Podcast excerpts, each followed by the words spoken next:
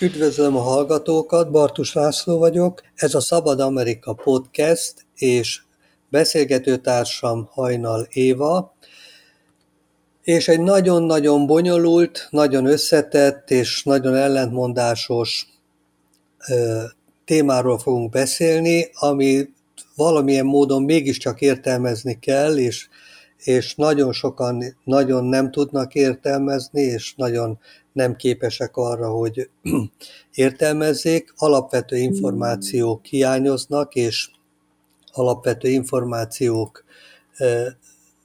használnak mindenfajta rossz előítéletek igazolására. Szóval az izraeli Hamász háború kapcsán beszélünk, szeretnénk tisztázni bizonyos fogalmakat, és keresni az okát annak, hogy miért lehetséges, hogy, hogy ennyire szélsőséges és ellentétes vélemények vannak, hogy, hogy ez a konfliktus, ez kölcsönösen táplál előítéleteket, rasszizmust mindkét irányba, megnőtt az antiszemitizmus a világba, illetve a, a Hamaszt teljes egészében képesek vagyunk azonosítani az összes palesztinnel, sőt az arabokkal, szóval tisztázni kellene ezt a kérdést, és a mai beszélgetésünknek az a nem titkolt célja, hogy valami fajta alapismereteket összegezzünk, tehát, tehát megpróbáljuk körüljárni ezt a kérdést, ezt a témát, amit lehetetlen ennyi időbe besűríteni, de mégis valamilyen szinten és valamilyen módon megpróbáljuk segíteni A, a, a dolgok szétszállazását. Kezdjük talán akkor azzal, hogy, hogy, hogy az alapkérdéseket, az alapfogalmakat tisztázzuk. Én is köszöntöm a hallgatókat. Napok óta gondolkodom, hogy hogy lehet ezt a témát úgy felvezetni, hogy, hogy tényleg érthető alapokat tudjunk adni az embereknek, és hogy egy kicsit el, el tudjunk igazítani mindenkit ebben az útvesztőben, ami, ami hosszú-hosszú évtizedek, évszázadok óta problémaként jelentkezik, de akár ezer évekről is beszélhetünk. Itt az a kérdés, hogy mennyire megyünk vissza a történelembe. Én azt gondolom, hogy az elmúlt kicsit több mint száz év, kétszáz évről kellene beszélnünk, hiszen nem mindig volt konfliktus gyakorlatilag a palesztinok és az, a zsidók között. Én, én először arról beszélnék, hogy És, és onnan majd tovább lépünk, tehát hogy az ENSZ ezerkilencszáznegyvenhét novemberében előállt egy olyan ötlettel, hogy két államot kellene létrehozni az akkori Palesztina területén, egyet a zsidók, és egyet pedig a palesztinok számára. Azért itt kezdeném el a történetet, mert vissza fogunk térni sokkal korábbi részekre is, De, de valahogy meg kell értenünk, hogy itt, itt, itt hogy formálódott az a történet, ami a mai napig jelentősen befolyásolja az emberiség történelmét, és, és egyre inkább egy globális problémává kezd ö, nőni. Tehát ö, azt mindenképpen előre bocsátanám, hogy fontos azt, hogy tudjuk, hogy mindannyiunkat érint ez a probléma. Ez nem kifejezetten csak a palesztinokra és az izraeli zsidókra korlátozódik, ö, hiába ott történnek ezek az események, pillanatok alatt globális eseményekké nőhetik ezek ki magukat, és ezért gondoltam azt, hogy a legfontosabb a kétállamiságtól elindulni, hogy mi lett ebből, és hogy hogyan alakult ez a történet. Igen, bocsáss meg, hogy közbeszólok, majd szeretnélek megkérni, és ezt kérlek tartsd eszedbe, hogy miközben a saját logikád és a saját elképzelésed szerint haladsz végig a, a, a témán, kérlek, hogy közbeiktasd be azt, hogy ne felejtsük el tisztázni, hogy pontosan kik a palesztinok. Jó, tehát, de haladjunk abban a sorban, ahogy... Ez az egyik legnehezebb kérdés, amit feltettél, ugyanis itt van egy bibliai értelmezésnek is a lehetősége, van a mai palesztinnak nevezett népnek is a, a léte, ami jogosan teszi fel ezt a kérdést, de ö, maga palesztin elnevezés az, az egy ö, valószínűleg, tehát ezt senki se tudja pontosan meghatározni, de valószínűleg egy görög ö, származású hajós népről lett elnevezve, tehát uh, igaziból... Nem, nem a rabokról van szó? Nem a rabokról, tehát a, a, a legkorábbi elnevezés a filiszteus szóból ered, ugye ezt végig lehet vezetni ennek az etimológiáját, tehát itt kifejezetten nem arab népekről van szó, sőt, van egy-két olyan kutatás is, ami azt alátámasztja, hogy uh, az izraeli zsidók és az arab népek, beleértve a palesztinokat is annyira hasonló genetikai állománnyal rendelkeznek, hogyha a jelenleg Palesztinnak nevezett népcsoportnak köze van a filiszteusokhoz, akkor úgy az izraeli zsidóságnak is, vagy pedig egyiknek sem. Tehát gyakorlatilag én itt egy kicsit azt látom, hogy... De hogyan lettek muszlimok a görögök? Hát uh, itt a muszlim történet, ez egy sokkal hosszabb történet, tehát itt az arab törzsekről is beszélhetünk, illetve arról, hogyha visszamegyünk Hadrianus idejéig, tehát uh, itt többféle nemzetség és népesség élt ezen a területen. Egyik másikat kiirtották, elpusztították, beolvadtak a következő törzsekbe. Ugye itt volt uh, korábban a judeai és izraeli zsidó királyság, és az egyik az északi, a másik a déli területen. Tehát ezt az, a rómaiak próbálták felszámolni, el akarták törölni gyakorlatilag még a nevét is az Izrael megnevezésnek és a Judea megnevezésnek. Tehát a muszlim történet egy sokkal későbbi történet. Hát a muszlim vallás az egyik legfiatalabb vallás, ami létezik. Tehát maga a kereszténység és a zsidóság is egy jóval ö, régebbi vallás.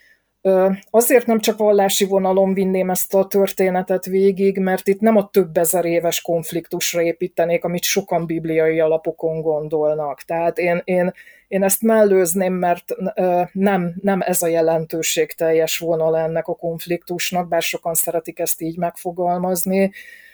Gyakorlatilag az elmúlt... kicsit több mint száz évben, tehát a holokauszt után, amikor megtörtént a visszavándorlás, amikor megjelent a cionista elképzelés, hogy a zsidók visszatérhessenek Izrael földjére, vagyis akkori Palesztina területére, ami korábban ugye a zsidó királyságok területe volt, okozott egy olyan problémát, hogy a korábban együtt élő, kisebb számú zsidó népesség és arab népesség viszonylag békében élt egymással. Tehát az Oszmán Birodalom ideje alatt sokan úgy váltak egyébként muszlimmá, hogy kedvezőbb adózási formákat jelentette számukra. De később a brit mandátum idején is Még, még viszonylag össze is tudtak fogni egymással az arabok és a palesztinok, és a briteket támadták, tehát ott is terrorista cselekmények voltak.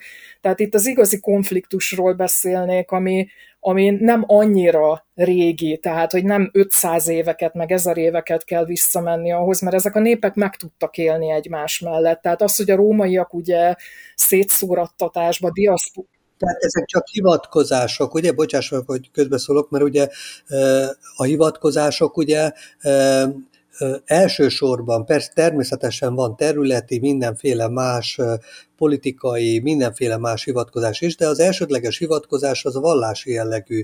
Tehát, hogy, hogy, hogy azt mondod, hogy nem ez az elsődleges ok, de csak úgy a közbevetve jegyzem meg, hogy Hogy, hogy viszont, viszont ugye ez, ezek a hivatkozások főként. Hát van ilyen hivatkozás, és én nem ezt, jele, én nem ezt jelezném főként. Ez érdeklődési kör jellege, hogy kinek mi a fő hivatkozás. Én ezért gondoltam azt, hogy a kifejezett történelmi tényektől kezdjünk el elindulni, mert az, hogy ki vallásos és ki miben hisz, ez, ez többfelé oszlik. Tehát fogunk itt beszélni vallásról is, de a vallásnak egy olyan fajta részéről, ami szerintem negatívan befolyásolta ezt a történetet. Tehát sajnos, amikor az állami létben annyira erőteljes a vallásnak a megnyilvánulása, mint ahogy például a Hamász esetében, tehát a palesztin történetben látjuk, az, az problémát okoz. Tehát a fundamentalizmus akár iszlám oldalról, akár keresztény oldalról,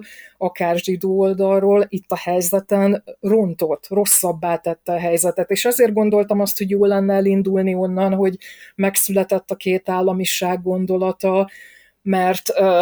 nem annyira régen történt, többnyire még a legtöbb ember tisztában van ennek a történelmi ténynek a fontosságával, és ebből ki tudnánk bontani azt, hogy milyen irányba, milyen szereplők jelentek meg a történetbe, és mitől vált egyre fokozódóvá ez a konfliktus. Tehát, amit tárgyal... Igen, abszolút, abszolút, bocsáss meg, csak hogy próbálom szakaszolni a beszélgetésünket. Abszolút egyetértek mindazzal, amit a vallási fundamentalizmusról mondtál, és pontosan erre utaltam, hogy a Hamász ezekre hivatkozik, ezekre a fundamentalista vallási indokokra, holott ugye nem csak erről, vagy nem, lehet, hogy nem is erről van szó, de a lényeg az, hogy most akkor valóban indítsuk el onnan, amit elkezdtél, a kétállamiság problémájáról és a történelmi vonalról. Tehát a brit mandátum idején járunk, a britek már nehezen tudták felügyelni ezt a területet, egyre inkább látták azt, hogy ö, nem tudják kezelni a helyzetet, és az ENSZ emiatt bejelentette azt ezerkilencszáznegyvenhét novemberébe, hogy két államot kell létrehozni. Tehát az egyiket a zsidók számára, a másikat pedig a palesztinok számára. Ehhez képest elég korán, tehát ezerkilencszáznegyvennyolc május tizennegyedikén Izrael állam kikiáltotta a függetlenségét, tehát ők meg tudták lépni azt, hogy létrejöjjön ez az állam. huszonnégy órával később mondanom se kell, hogy Egyiptom, Jordánia, Szíria és Libanon és Irak meg is támadta a frissen kikiáltott Izrael államot, de a palesztin oldalon évtizedekig nem történik szinte semmi annak érdekében, hogy létrejöjjön a másik állam, tehát amit a palesztinok számára hoztak volna létre. Ö, odáig jutunk a történetbe, hogy reng, tehát ezt, ezt minden ember tudja, hogy rengeteg tárgyalás, rengeteg kísérlet van arra, hogy létrejöjjön a palesztin államiság, és jelenleg palesztinok ugye Izrael területén léteznek ö, olyan arabok, akik izraeli állampolgár arabok, de ugye vannak a palesztinok ö, két területen jelenleg, a gázai övezetbe, amiről azt fontos tudni, hogy ez egy nagyon szűk terület, tehát ez a terület körülbelül Budapest kétharmada, és Buda, amíg Budapesten egy egész hét millió ember él, addig ezen a gázai területen, ami háromszázhatvanöt négyzetkilométer nagyságú, Itt, itt közel két és fél millió, tehát pontosan talán két egész négy millió ember él. Igen, és akkor bocsáss meg, rögzítsük, ami csak így, így fél szóban hangzott el, hogy tehát ez Izraelhez tartozó, Izrael államhoz tartozó terület, ugye? Igen, ez a, a tengerparton van, és közvetlenül Egyiptom szoms, szomszédságába, tehát többször is ez a terület egyiptomi fennhatóság alatt állt egyébként. Hát itt nagyon nehezen élnek ezek az emberek, tehát... Ö, itt a lakosság többsége palesztin egyébként, mert a másik területen, ami, ami Izrael, tehát egy, egy belsőbb, központibb részén van, amit a nyugati partnak is neveznek, vagy Cisjordániának, és ami jelenleg is izraeli fennhatóság alatt áll.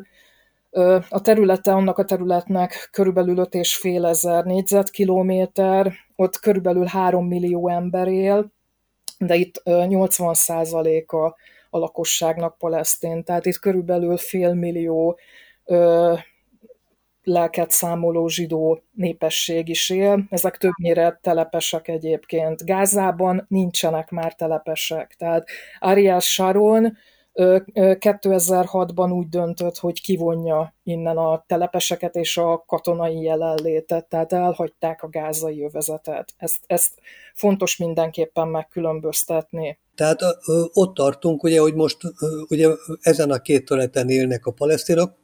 Miért és hogyan nem jöhet létre a palesztin állam? Hát itt a, a palesztin állam létrejöttét az is nehezíti, hogy ez a két terület egymástól elszakított terület, tehát ezek nincsenek közvetlen kapcsolatban ezek a területek. A cisjordániai területen, tehát amit nyugati partnak is neveznek egyébként, a pé es ef-nek a szervezete a Fatah áll vezetőként, és egyébként őket el is ismeri az állam, tehát ezt, ezt fontos tudni, hogy kétezer-tizenkettőben száz harmincnyolc ország el is ismerte palesztin államként ezt a területet.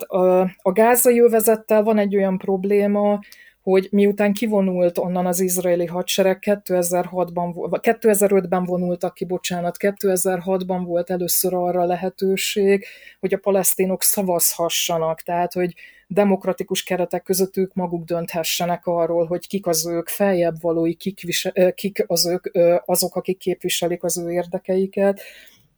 És hát megdöbbentő módon ezen a választáson a Hamász nyert, tehát nem a Fatah nyert, ami korábban, egyébként egy korrupt szervezet a Fatah is, de, de mégis egy szekuláris szervezetről beszélünk a Fatah esetében, tehát ö, nem jól képviselte a palesztinok érdekeit az a szervezet sem. Egyébként ezt a szervezetet Arafat hozta létre. Arafatról azt érdemes tudni, hogy, hogy még ő maga is Egyiptomba született, bár ö, nem... tehát nagy valószínűséggel Egyiptomba született, ő maga azt vallotta magáról, hogy Jeruzsálembe. Tehát itt látható ez a viszontagságos múlt, hogy, hogy a palesztini... Bocsáss meg, Éva, a, tehát a pé ef es-ként emlegetett, a palesztin felszabadítási szervezetként emlegetett szervezetet, a pé ef es, amelyik ugye elveszítette Gázába a választást a Hamasszal szembe, és a Fatah, akit ugye Cisjordániával kapcsolatban említesz, ugye ez ugyanaz a szervezet, ugye? Igen, igen, igen, ez egy frakciója, tehát gyakorlatilag ö, ezek összefüggésbe álló szervezetek, tehát ö, gyakorlatilag ö, korábban a palesztin nemzeti felszabadítási mozgalomnak egy, egy palesztin szekuláris politikai pártja a Fatah, tehát ö, ezt a Arafat hozta létre. Ennek a vezetésével kétezer-négyig ő volt, amíg meg nem halt, ő vezette, és hát egy állandó visszájkodás jellemezte egyébként így az egymással kapcsolatos palesztin szervezeteket, és a Hamász ennek a farvizén akart egy új szervezetként, de, de sajnos egy, egy, egy nagyon fundamentalista, iszlámista szervezetként jelent meg. Tehát amir, amit rengeteg ország, sőt szinte az összes, még az Arab Liga is egyébként ilyen furcsán áll ehhez a szervezethez is, és a, a Hamász támogató Hezbollahhoz meg még inkább, tehát... Itt, itt annyi fogalmat kell elmagyaráznunk, tehát bocsánat, itt nem akarok ebbe belezavarodni, tehát maradjunk először a Hamásznál. Tehát a Hamász egy ö, iszlámista szerveződés, tehát a Fatahval szemben ez már nem egy szekuláris szervezet. Ez egy iszlám nacionalista szervezet, ami miután elhagyták az izraeliek a gázai övezetet, kétezer-hat óta a gázai övezetben ö, egy igazgató szervként van jelen, és ez azért érdekes, mert ez a szervezet egy terrorszervezet, de mégis egy gázai hatóság is egyben. Tehát ezt, ezt onnan lehet tudni, hogy úgy jelentek meg a térségben, hogy miután megnyerték a választást, de a Fatah nem akarta tudomásul venni, és nem akart minisztereket választani a Hamász tagjai közül, egymás között is olyan erőteljes lett a viszály, hogy a gázai területen a Fatah képviselőit megölték, illetve elüldözték. Tehát Gázába teljes uralmat végül is a Hamász élvezett, és mivel nagyon nyomorúságos körülmények vannak Gázában, ezért nagyon sok emberhez közel került úgy ez a radikális szervezet, mivel szociális és egészségügyi és oktatási infrastruktúrát hoztak létre. Tehát nem csak... Ö, radikális terrorszervezetként működtek, nem csak vallási alapon diktáltak és terjesztették a propagandát, meg nem csak a szabadságos her- szabadságharcos elveket hirdették, hanem ö, valamelyest próbáltak gondoskodni a gázai lakosságról, és ezáltal nagyon sok emberhez közel tudtak kerülni. Tehát nyilván ez volt az oka annak is, hogy a, a választást is meg tudták nyerni, hiszen annyira ö, ellehetetlenített helyzetű emberekkel és emberi sorsokkal tudunk Gázába megismerkedni, hogy nyilván próbáltak belekapaszkodni abba a szervezetbe, ami segítette őket. Itt, itt felmerül az a kérdés, hogy maga a vallási eltökéltség, tehát ez az iszlám nacionalista eltökéltség mennyire van jelen a követőkbe is. Tehát azt azért fontos tudni, hogy ö, a Hamásznak az első fő célja Izrael eltörlése, és gyakorlatilag úgy jött létre maga a szervezet is, hogy a Fatahhal való szembenállást hangsúlyozta, és azt, hogy a független palesztin államot kell létrehozni az egész történelmi Palesztina területén. Tehát ami azt teszi nyilvánvalóvá, hogy nincs két állami megoldás számukra, tehát csak Izrael eltörlésében hisznek. Tehát nem lehet velük egyezkedni, tehát hogyan lehet egy olyan terrorszervezettel egyezkedni, ami mögött fegyverek és katonai szervezet áll, de megrögzött, eltökélt ideájuk az, hogy, hogy nincs szükség Izraelre, és olyannyira nincs szükség, hogy nem is ismerik el Izrael létét, de a zsidókat is szeretnék elpusztítani, megszüntetni ezen a területen. Igen, bocsánat, csak közbeszólás, tehát ezt szeretném ugye, hogyha, hogyha úgy rögzítenénk, amit végül aztán kimondtál, csak ezt, ezt akartam még hozzátenni, hogy, hogy két céljuk, hogy egyrészt Izrael elpusztítása, megszüntetése, felszámolása, és az egész terület elfoglalása, tehát, tehát a két állami megoldás azért nem jó nekik, mert ők egy államot szeret, szeretnének a sajátjukét, és emellett az összes zsidó meggyilkolása, tehát az összes zsidó kiírtása, tehát ez Ezt csak azért szeretném hangsúlyozni, mert azért ez nagyon fontos szempont. Nem csak arról van szó, hogy, hogy ők egy területet akarnak ott megszerezni, és, és csak a saját államukat berendezni, hanem emellett a, tehát nem csak Izrael megszüntetése és elpusztítása a cél, hanem az összes zsidó meggyilkolása. Igen, de hát ezek a távlati célokban benne vannak, tehát semmiképpen nem, nem tudnak együtt létezni a két állami megoldással. Sajnos ebben a fundamentalista iszlámista elgondolásban, ami az iszlám nacionalizmust jellemzi, erőteljesen ott van az, hogy ami valaha arab muszlim terület volt, azt újra vissza kell állítani. Tehát ö, nekik az a meggyőződésük, hogy ezen a területen zsidók nem létezhetnek. Sajnos a zsidó oldalon is van ennek ö, egy nagyon hasonló ellentétje, tehát sajnos a zsidó fundamentalizmusban is benne van az, hogy, hogy az arabokat meg kell szüntetni, de erről később beszéljünk. Tehát, és ez nem, nem kormány szinten nyilvánul meg még, bár vannak ilyen felhangok benne, ö, csak érdekes elmesélni így a konfliktus kapcsán. Tehát van a Hamász, ugye Gázán belül, ami egy hatóságként és terrorszervezetként funkcionál. Nyilván ott a rengeteg szerencsétlen sorsú embernek ellátmányra van szüksége. Ezt nem említettük, de a munkanélküliség Gázába meghaladja az ötven százalékot, a fiatalok körében meg még nagyobb a munkanélküliség aránya, és ö, olvastam egy olyan ö, tanulmányt is, ahol azt írták, hogy a gázai háztartásoknak ö, több mint a háromnegyedét ö, segélyekből lehet fenntartani, de azt is nyomorúságosan. Tehát itt, itt nagyon nagy a szegénység, és nagyon-nagyon kilátástalan a helyzet. Tehát ezt, ezt mindenképpen megemlíteném, mert ö, sajnos azt tudom mondani, hogy ebben a történetben nagyon sokan szenvednek mind a két oldalon. Tehát anélkül, hogy megoldást tudnék kínálni a problémára, a, a, a mi feladatunk jelenleg azt, hogy megértessük, hogy, hogy, hogy mi, mi a jelenlegi helyzet, hogy miből alakult ki, és hogy, ö, és hogy mire lehet számítani.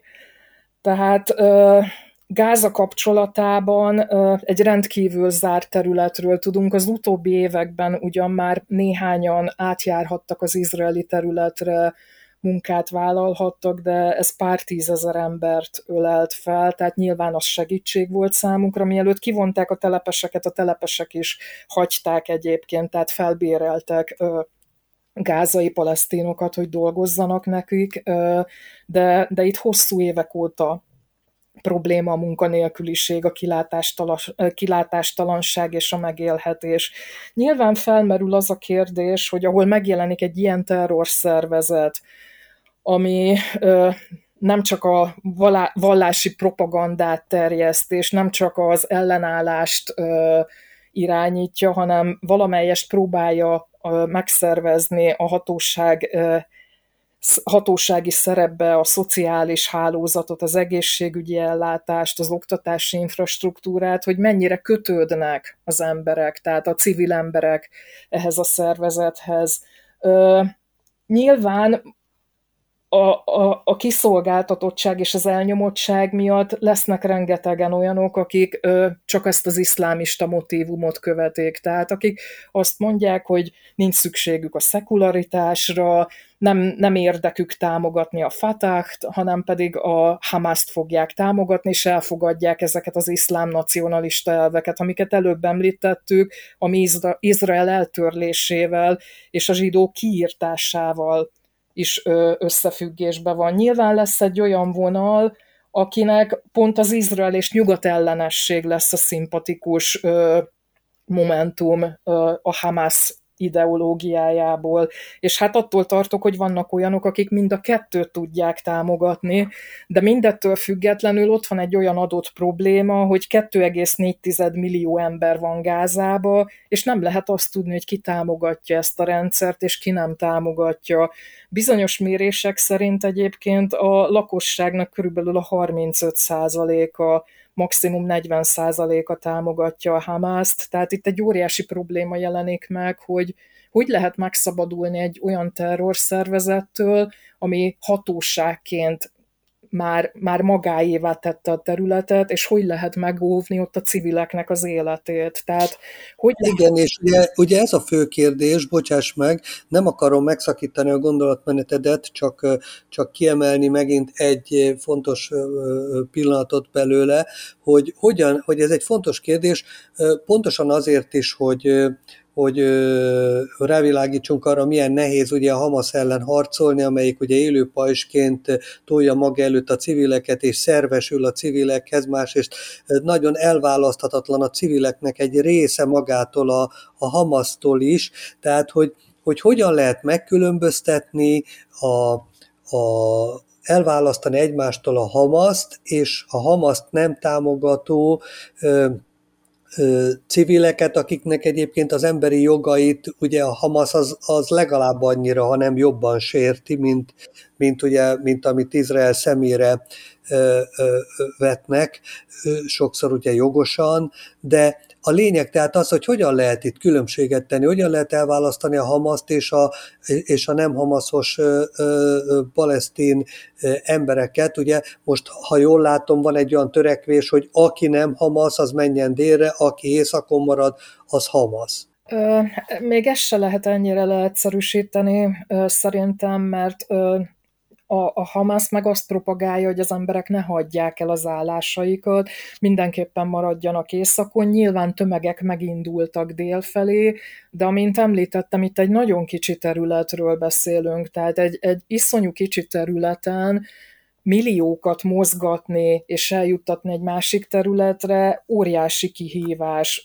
Nem beszélve arról, hogy, hogy ezek az emberek szinte nincs telenek, tehát nyilván kötődnek ahhoz a, ahhoz a kevés dologhoz, amiük van, tehát, és, és szerintem ez borzasztó nehéz leválasztani őket a Hamászról, tehát borzasztó nehéz annak az értelmébe is, hogyha belegondolunk, hogy Gázába, ugye beszéltünk erről, hogy segélyellátmányokból él az emberek többsége, tehát több mint a háromnegyedük.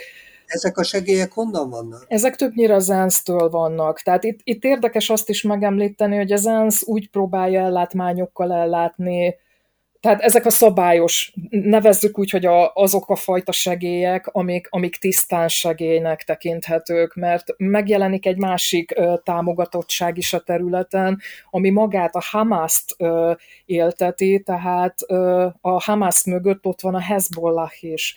Itt, itt kénytelenek vagyunk elmagyarázni, hogy a Hezbollah az a, gyakorlatilag egy libanoni, síita politikai félkatona szervezet.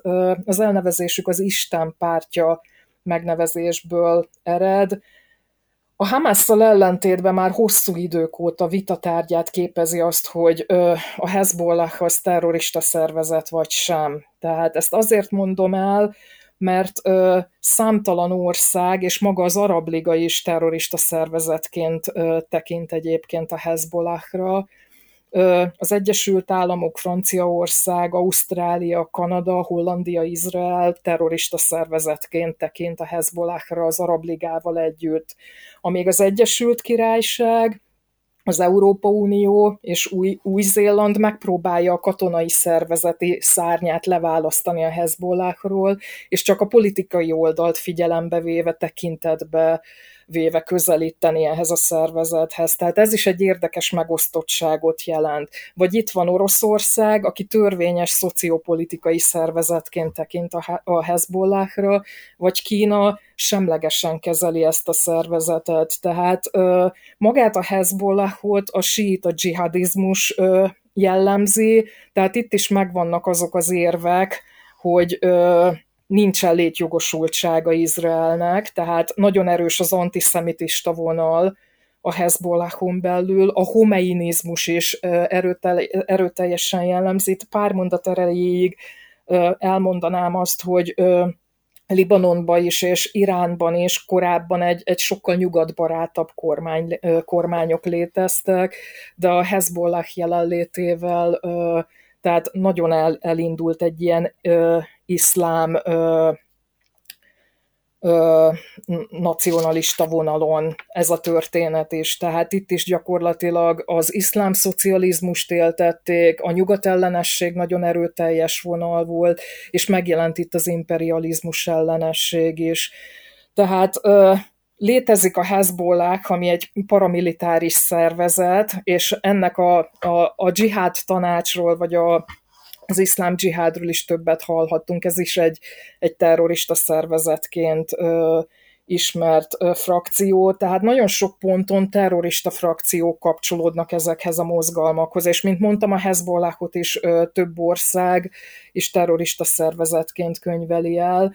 Tehát a, a Hamász mögött ott van a Hezbollah. A Hezbollah mögött ott van Irán, az iráni érdekeltség annak ellenére, hogy Libanonban található ez a politikai és félkatonai szervezet. És ezzel el is jutunk addig a vonalig, hogy a Hamász hogy tudott ilyen erőssé válni, vagy hogy tudta végrehajtani gyakorlatilag ezt a támadást, amit október hetedikén a zsidó állam ellen kivitt, vagyis... sikeresen végrehajtott, aminek hát ö, rengeteg áld, ö, halálos áldozata lett, ö, és, és hát sokan azt gondoltuk, hogy ez nem történhet meg. Tehát ö, tényleg ez, ez, ez egy olyan erős ö, problémát, és egy, a, sokan azt mondják, hogy a holokausztot a, a, a második legtragikusabb ö, támadás, ami ö, a zsidókat érte, tehát itt kifejezetten az izraeli zsidókat. Tehát uh, nyilván megjelenik az a kérdés az emberekben, hogy hogyan működhetnek ezek a szervezetek. Tehát uh, elég komplikált uh, vonalat festesz fel, hiszen uh, naponta halljuk a hírekbe azt, hogy Izrael tart attól is, hogy több fronton jelenik meg ez a háború, tehát továbbra is tart attól, hogy uh, Libanon felől is, illetve Irán felől is támadás érheti. Hát ha ez megtörténik, akkor egyre inkább globalizálódik ez a probléma, ezért is mondtam, hogy ez mindannyiunknak az érdeke, hogy, hogy megértse, hogy mi történik itt a, a, a falak mögött, és, és hogy, hogy, hogy mi ez az egész konfliktus. Ugye a palesztin problémaként beszéltünk arról, hogy, hogy Gázába tudni kellene eldönteni, hogy ki az, aki a Hamász támogatja, ki az, aki nem, milyen mértékű a civil lakosság, tehát rengeteg áldozat esik ott is, sajnos a Hamásznak is az áldozatául, de, de az ellencsapások áldozatául is. Tehát igaziból nem létezik egy, egy olyan pontosan végrehajtható operáció, ami során le lehet választani a Hamászt és a Hamász támogató embereket. Tehát sajnos kétségtelenül nagyon sok civil áldozatot szed.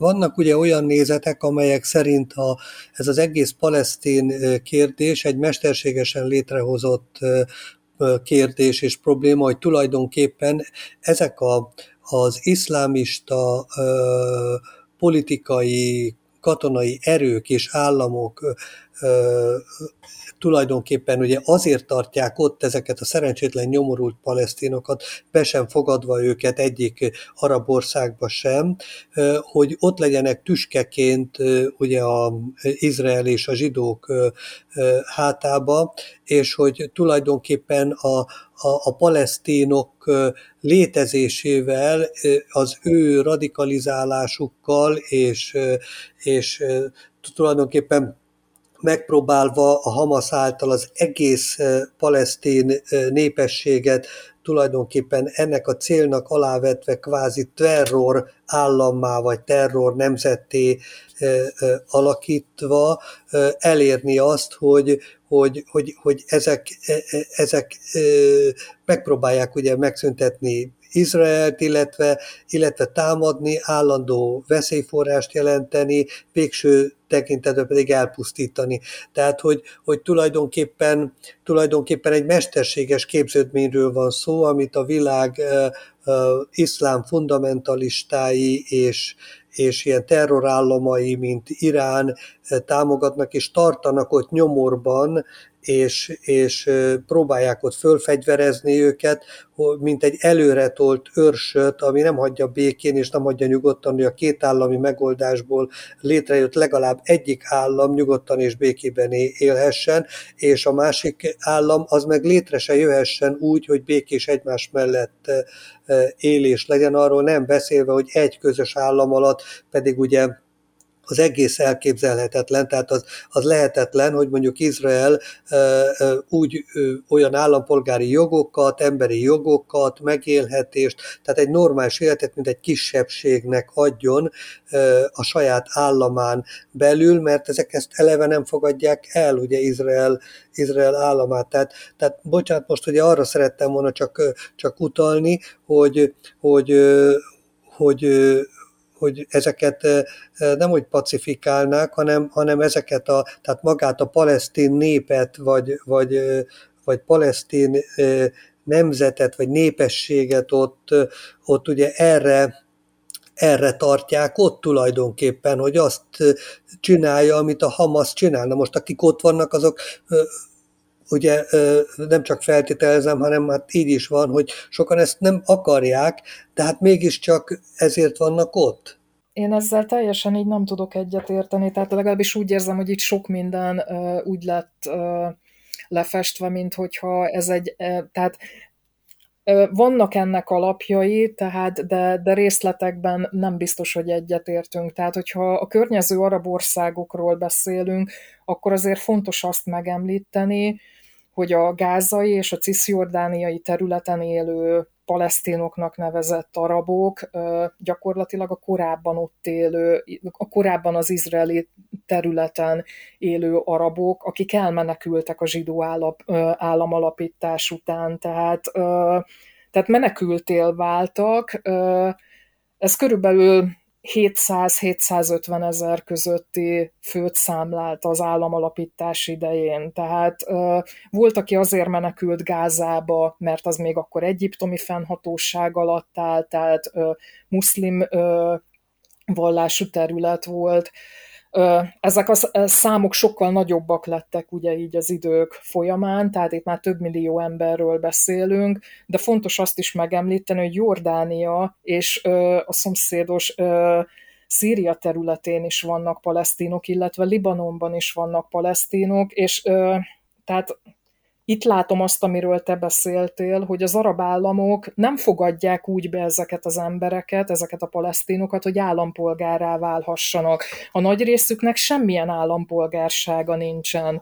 Tehát ö, erre sokan azt mondják, hogy az az oka, hogy azért nem akarják, ö, vagy például Szaúd-Arábia esetén is van egy ö, olyan törvény, hogy az ott élő palesztinok semmiképpen nem válhatnak állampolgárrá. Tehát a környező arab országok is úgy kezelik ezeket a palesztinokat, hogy, hogy nem kellenek nekik. Tehát ö, nem, nem akarnak olyan szinten megoldást ö, nyújtani a számukra, hogy állampolgárságot kapjanak. Egyrészt attól tartanak, hogy akkor megindulnak a tömegek ezekbe az országokba, egyik másik ország tart attól, hogy, hogy így szélsőséges tömegek is megjelennek náluk. Másrészt ott van az az ideológia, ami azért a legtöbb arab országban egy alapvető elképzelés, hogyha ezeknek az embereknek megoldódik a sorsa, Akkor, akkor elmúlik az a törekvés, hogy létrejöjjön Palesztina. De azt nem mondanám, hogy, hogy határozottan egyetértenek abba,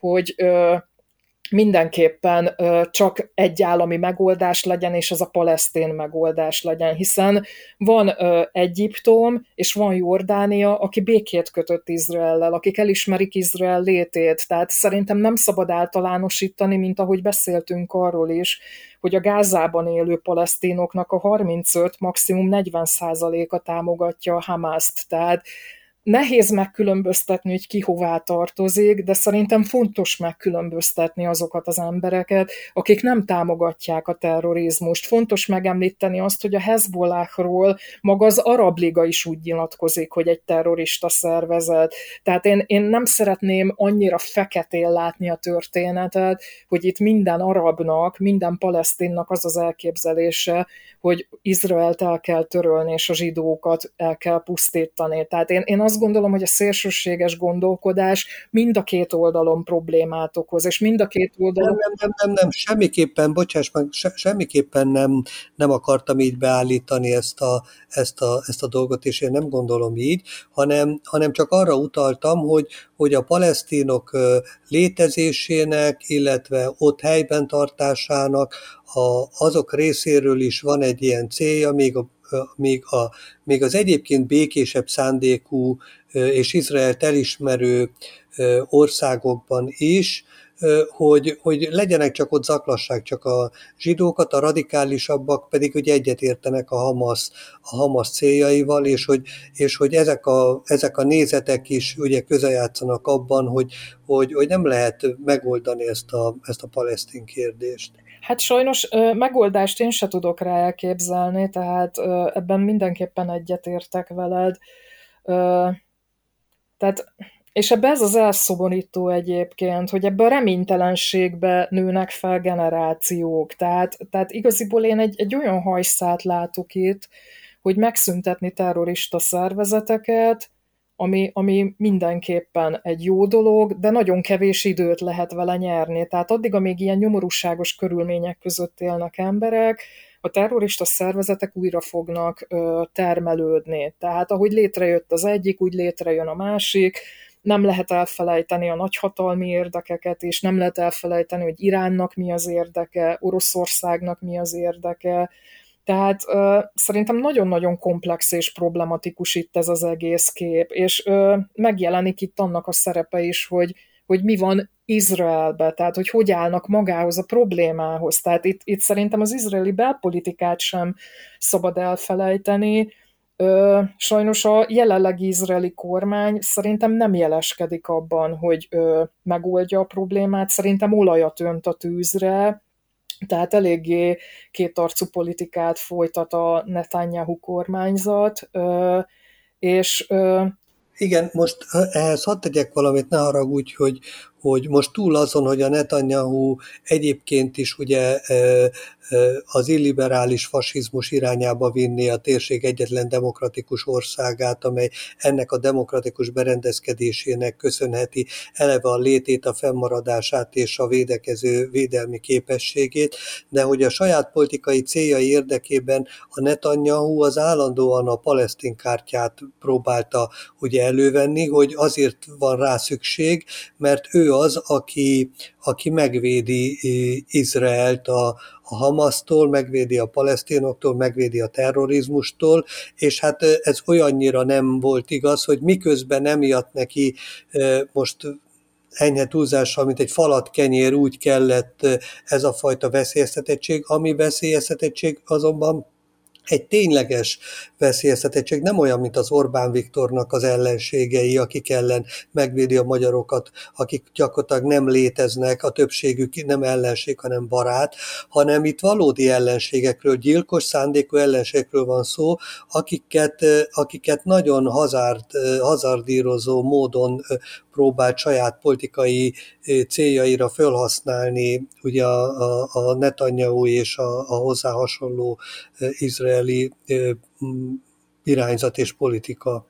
Hát ö, szerintem az is nagy baj a kormányzaton belül, hogy ö, ezzel a konfliktus szítással nagyon megosztja az izraeli társadalmat is. Tehát gyakorlatilag az izraeli társadalom már nagyon közelít ahhoz, amilyen a magyar társadalom is, hogy, hogy borzasztó módon megosztottak az emberek, kontraszelektált maga a kormányzat, tehát olyan emberek látnak el funkciókat, a belbiztonsági funkciókat, akik nem feltétlenül a legtehetségesebbek, a legalkalmasabbak, de kiszolgálják Netanyahunak a, az érdekeit.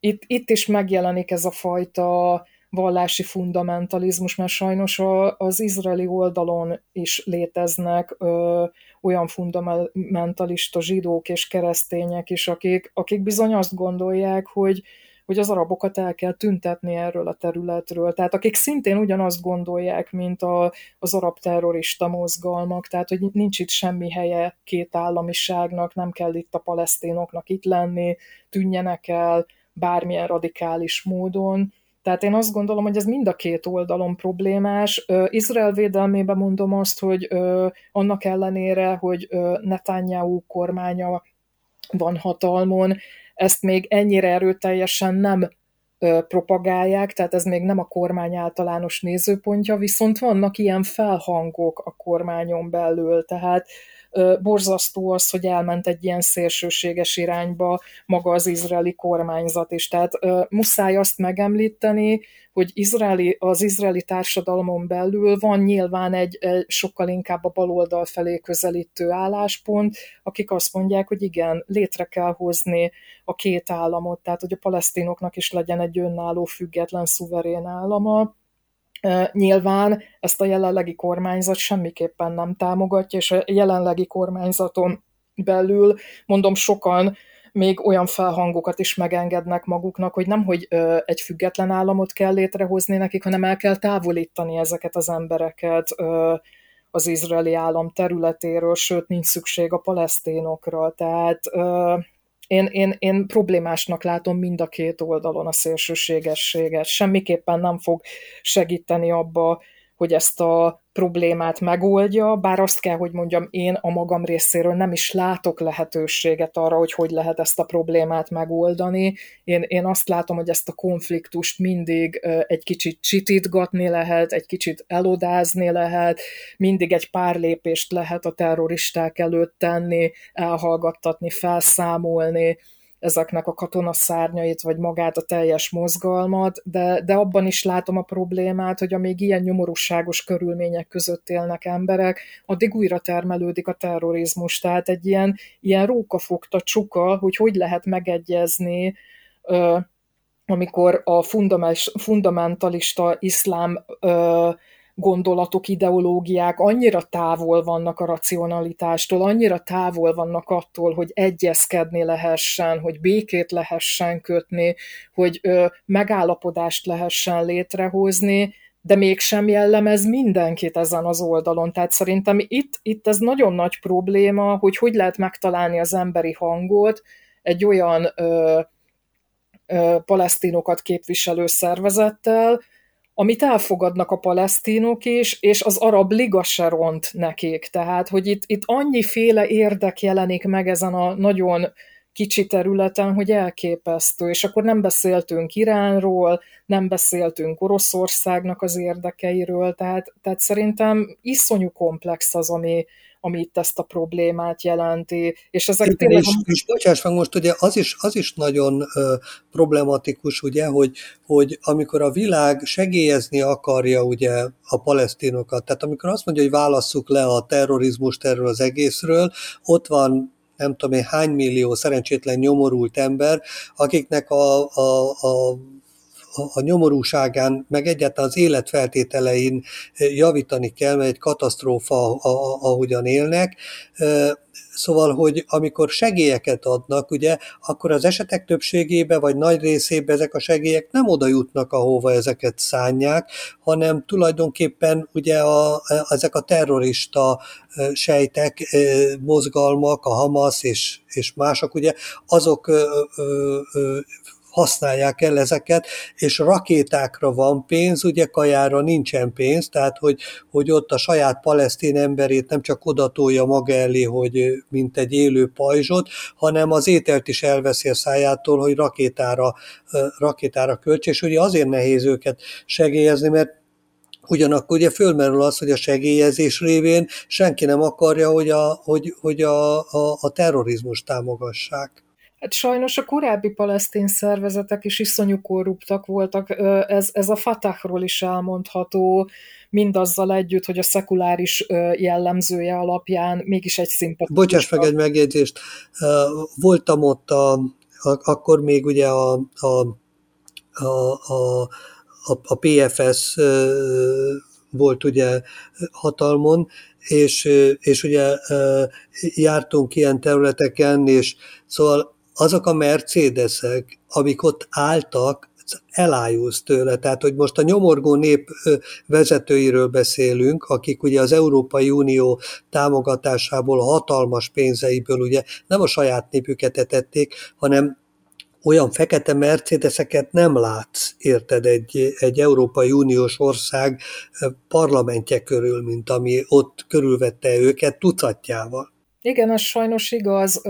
Egyébként az is jellemző, hogy azok a Hamász szélsőséges vezetők, akik ezt az október hetedikei eseményt elindították, ők maguk nincsenek is Gázában, gyakorlatilag palotákban élnek, tehát a segélyek nagy részét tényleg eltüntetik, nem a rászorultakhoz kerül. Tehát ez is egy problémás folyamat egyébként, hogy hogy lehet segíteni úgy a rászorultakat, amikor együtt kell működni a Hamásszal, hiszen az van ott hatóságként, tehát valamelyest ugye, a, a, ahogy mondtam, az oktatási, az egészségügyi, meg a szociális hálót valamelyest ők üzemeltetik, tehát nyilván a segélyszervezeteknek is együtt kell működni egy, egy, egy terrorista szervezettel, mert nincs mit szépíteni, a Hamász az egy terrorszervezet.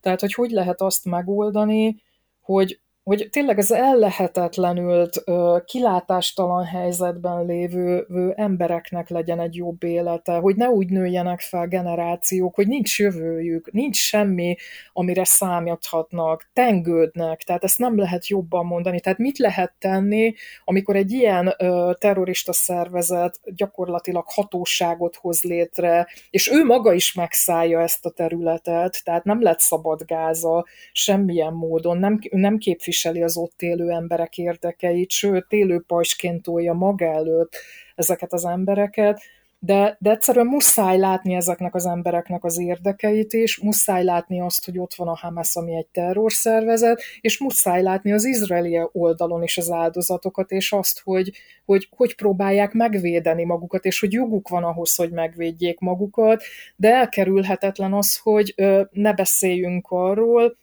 hogy mi történik az izraeli belpolitikában, hogy, hogy évtizedek óta milyen szándékok vannak arra, hogy történjen bármiféle megegyezés, hiszen, mint ahogy mondtam, a társadalom is rendkívül megosztott, tehát valamelyest az normális, hogy egy társadalomban nem egyformán gondolkodnak az egyedek, de az, hogy milyen irányba megy el a belpolitika, és hogyan kezeli ezeket a külpolitikai helyzeteket is, meg magát ezt a konfliktust, az azért nagy mértékben attól is függ, hogy éppen ki van kormányon, és, és hogyan kormányoznak, mi az, amire figyelnek, mi az, amire nem figyelnek. Tehát... Egy pillanat, hogy közbeszólok, ugye nagyon előre haladtunk az időben, és még szeretnék, ugye nem lehet kitárgyalni ezt a témát, de még szeretnék két dologra kitérni röviden, hogyha erről, ezekről mondaná valamit, ugye túl azon, hogy itt most már egyértelművé vált, ugye, hogy, a, hogy tulajdonképpen segélyezni se lehet ezeket a nyomorultakat, mert, mert ugye a, a, a Hamásznak az az érdeke, hogy ezek nyomorúságban maradhassanak, mert ezt táplálja a terrorizmus, a, ter- a terrorizmust, és ez a, terrori- a terroristáknak az utánpótlása, hogy a nyomorba tartott ember lázad, és elhiszi ezeket a, a, a propagandaszövegeket, és, és, és, és gyilkos indulatok gerjednek benne. De két, két dologra szeretnék még, még gyorsan kitérni. Az egyik az az, hogy, hogy Amerikában, Nyugat-Európában ugye a Hamász támadásához kapcsolódóan, ami egy terrortámadás volt, most nem részletezzük időhiányába, hogy micsoda brutalitással, micsoda embertelenséggel vágtak le fejeket, vágtak föl, vágták föl terhes asszonyok hasát, fejeztek le gyerekeket. Szóval egyszer elmondhatatlan az a, az a, az a gyilkolás, mészárlás, amit ezek elkövettek, ami, ami tényleg talán példátlan a stílusában, És, és jellegében, ugye nem is tudom, hogy, hogy mihez lehet ezt, ezt egyszerűen hasonlítani, és mintha ez, ez, ez, ez nem történt volna meg, a Hamászhoz kapcsolódóan az egész világon, illetve hát most ugye főleg ugye Nyugat-Európáról és Amerikáról beszélek, ugye a, a palesztin ügy és a palesztinok melletti szolidaritási tüntetések vannak, amik teljes mértékben összefolynak, és olyan látszatot keltenek, hogy, hogy nem választják szét ettől a terrortámadástól, mint hogyha a terrortámadást igazolná, és jogossá tenni, és mint hogyha azt magyaráznák, hogy hát erre azért volt szükség, mert hogy a palesztinoknak a, a, a jogai. Tehát, hogy hogy ezzel tulajdonképpen akarva, akaratlan, ennek is nagyon sokféle színezete és árnyalata van természetesen, de mégiscsak a dolog úgy néz ki, hogy volt egy iszonyú embertelen öldöklés, mészárlás, és, és és ugye amellett, vagy ahhoz kapcsolódó tüntetések és tiltakozások, százezres megvonul, megmozdulások zajlanak, kvázi azt a hatást keltve, mint hogyha itt egy olyan problémának a, a, a megoldása történt volna, vagy megoldása tett kísérlet, vagy egy, vagy egy indokolható mészárlás történt, vagy hogy tulajdonképpen ez a Ez a, ez a kiváltó oka, és ez egy ellenállás, ez egy szabadságharc, ami történt. Tehát, hogy itt valami borzasztóan össze van mosva itt.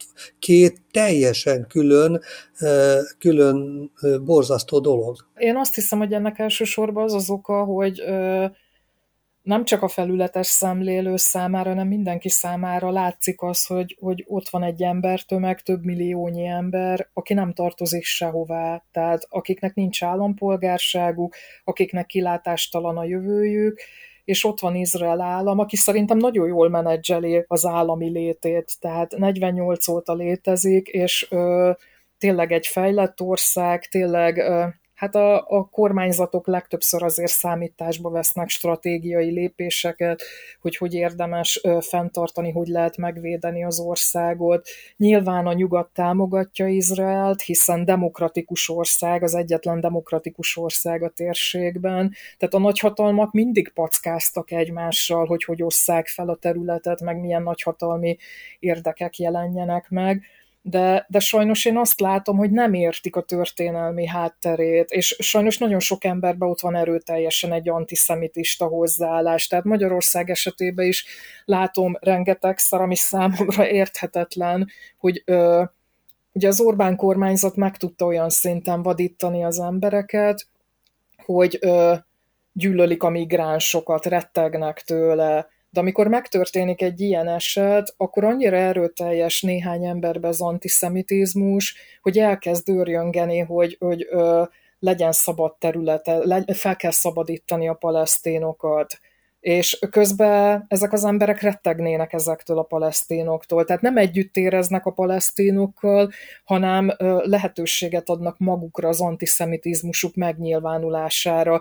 És szerintem az is érdekes, ahogy az Orbán, Orbán kormányzat reagált erre a problémára, mert ebben az esetben az Orbán kormányzat kiállt Izrael mellett. Tehát nem jött azokkal a lózungokkal, mint az ukrán-orosz konfliktus esetén, hogy tűzszünet legyen, tárgyalás legyen. Netanyahu, bocsáss meg, ugye a Netanyahu miatt, mert ők ugye egyfészek alja, tehát ebből a, az illiberális fasiszta ö, ö, mesterük, ugye a, az Arthur Finkelstein ugy, ugy, ugyanonnan jönnek, és a, az Orbán által építgetett illiberális fasiszta világforradalom idézőjelbe és, és, és irányzatnak a A, a részének tekinti ugye a Netanyahut és a, a, a Netanyahu kormányát. Ugye ez az, ez az oka ugye annak, hogy, hogy ő most ugye a, a és ez a jó zsidó, rossz zsidó, ugye ismerjük, ugye ez egy jó zsidó, aki, aki egy, egy, egy fasiszta zsidó ő, idézőjel, ami egy borzasztó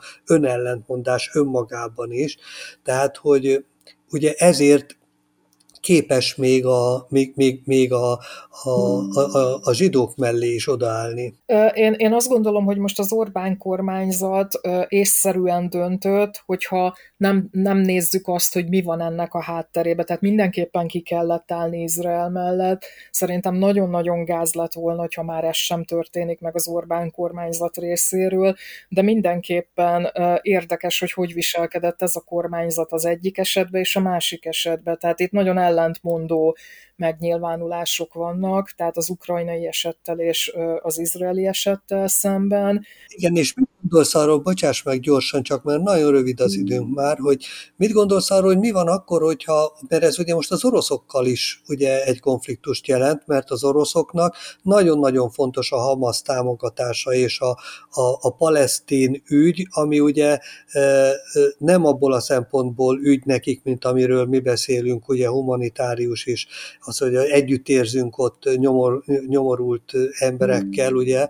akik nem tehetnek, akik nem tehetnek semmiről, ugye, már akik. És a, hogy hívják, de az oroszoknak nem ezt jelenti, hanem, hanem az Izraelen keresztül Amerika és az egész nyugat támadását, akár még egy világháború kirobbantását is nekik nagyon-nagyon fontos az, hogy, hogy, hogy Izrael ellen és a Hamász meg a palesztin idézőjel ügy, ügy mellett. Na most ugye itt viszont ugye az oroszbarát Orbán ö, rezsim az, az, az ugye éles konfliktusba kerül ugye a, a, a szövetségesével, szorosabb szövetségnek látom a Kreml való szövetséget, mint a, mint a nátóval vagy az é u-val való magyar szövetséget. Tehát Tehát most ez, ez változtathat-e szerinted a, a, az Orbán ö, magatartásán? Én azt gondolom, hogy jelentősen nem. Tehát Oroszországnak nyilván érdeke ez a konfliktus, meg az eszkaláció. Tehát egyrészt azért is, mert ez eltereli a figyelmet az ukrajnai háborúról, de megosztja a nyugatot is, és én azt gondolom, hogy Orbánnak a helyezkedése belefér ebbe a történetbe, hiszen Oroszország reméli azt, és sajnos már nyomai is vannak annak, hogy, hogy ez a közel-keleti helyzet áthelyeződik a nyugati társadalmakra is, tehát már, már elkezdődtek terrorista cselekmények, te is beszélsz arról, hogy sokan tüntetnek úgy a palesztinok jogai mellett, hogy nem, nem teljesen értik, hogy, hogy ezzel a Hamász támogatják, vagy hogy mi mellett állnak ki, de az európai politikai viszonyokat ez a konfliktus annyira erőteljesen tudja befolyásolni, mert hatalomra kerülnek azok az emberek, akiket Orbán imád, tehát hatalomra fognak kerülni azok az idegenellenes szélsőjobboldali pártok és a vezetőik, a, akik Orbán szövetségesei, és, és ezek a pártok gyakran, gyakran az orosz propagandát ö, ö, harsogják, és, és orosz párti pártok ezek. Tehát én, én azt gondolom, hogy... De akkor ez hogyan maradhat szerinted így, így egy logikai egységben, hogy, hogy, hogy, hogy Orbán, ha, ha kiáll és, és marad továbbra is mondjuk Izrael oldalán, miközben az általa támogatott és a szövetségeseinek számító szélsőjobb pedig, pedig a A, a, a másik oldalon van, a szélső ballal együtt, ugye? Én azt gondolom, hogy Orbán azért szeretne valamennyire úgy elhelyezkedni, hogy ő, ő neki a nyugathoz is, és a kelethez is legyen gyakorlatilag hozzáférése. Tehát azzal, hogy ő most kiállt Izrael mellett, így a nyugat nem annyira köpköd rá, hiszen így, így valamilyen normát betartott, de ez nem lehetetleníti el abban őt, hogy ö, ahhoz a célhoz közelítsen, mert Orbán azt szeretné elérni nagy valószínűséggel, hogy a nyugati társadalmakba is ezek az idegenellenes szélsőjobboldali vezetők nyerjenek teret. Tehát ö, én azt gondolom, hogy ő, ő el tud lavírozni ebben a helyzetben, neki kényelmes ez a helyzet. Tehát az, hogy neki van egy izraeli szövetséges, Netanyahuval együtt tud gondolkodni, és érezni, és hasonló, tehát neki, neki ez szerintem nem olyan nagy erőfeszítés. Tehát valahogy majd a saját szavazóival kell megküzdeni egyébként, de, de azt gondolom, hogy annyira könnyen tudja befolyásolni őket, meg sajnos nem kell túl magas ö, tudásbeli mércét megugrani ehhez, hogy, hogy olyan irányba vigye őket, ami neki kedvező, hogy a hatalmát megtartsa. Tehát én, én azt gondolom, hogy Orbán ugyanúgy kihasználja ezt a helyzetet, ahogy Putyin kihasználja ezt a helyzetet. Tehát, és ahogy, ahogy Iránnak is érdeke, hogy itt eszkalálódjon a helyzet. Itt mindenki próbálja a saját zsebét megtömni, meg a saját érdekszféráját erősíteni a konfliktuson belül. Én azt látom, hogy keveseket érdekel valóban a, a nyomorgó, elveszett életek mind a két oldalon. Tehát szerintem pont ez lenne a fontos, hogy, hogy ne nőjenek ebbe már generációk bele, hogy, hogy egymással erőteljes konfliktus van, meg gyűlölet, hogy, hogy, hogy legyen jövőkép, bár egyre távolibbnak látom. Tehát ezért nem tudom azt mondani, hogy az egyik oldal szánt a másikhoz képest. Tehát, hogy, hogy igaziból itt olyan érdekek ütköznek, meg változnak akár napok alatt is, hogy, hogy elképesztő. Tehát itt, itt nem, nem egy egyszerű konfliktusról beszélünk, ami a palesztinok meg a zsidók között, jelen esetben az izraeli zsidók között zajlik. Tehát itt, itt már mindenkinek az érdekei megjelennek befolyásoló tényezőként.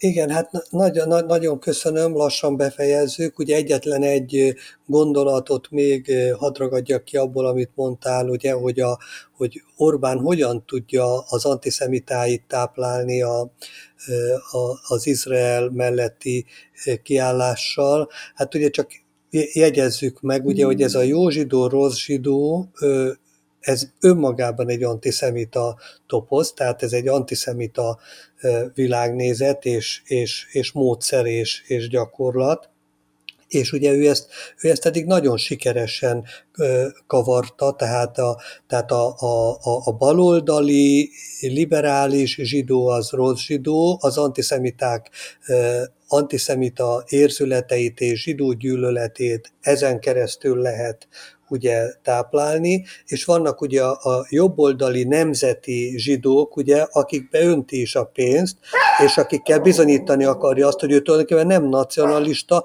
csak azok a zsidók, akiket utálnak, azok, azok a zsidók nem, nem, nem jó zsidók. Pillanat, eddig csönd. Közbeszólt a beszélgetésünkben egy harmadik fél. Hát azt hiszem, hogy hogy ugye ezt nem lehet lezárni, nem lehet befejezni. Elindítottunk talán néhány gondolatot, és elindítottunk egy, egy, egy beszélgetést ezzel. Én nagyon köszönöm Évának ezt a nagyon gazdag és tartalmas összefoglalót, és ezt az, ezt az egész tájképet, amit fölfestett, és amivel talán érthetőbbé válik, válik sok minden. Szerintem még fogunk majd a témával foglalkozni. Most talán sikerült valamit az, az alapokból ö, fölvillantani. Én nagyon szépen köszönöm a hallgatók kitartó figyelmét és érdeklődését. Évának pedig nagyon-nagyon köszönöm ezt a, ezt a ö, tartalmas és, és ö, nagyon jó összegzést.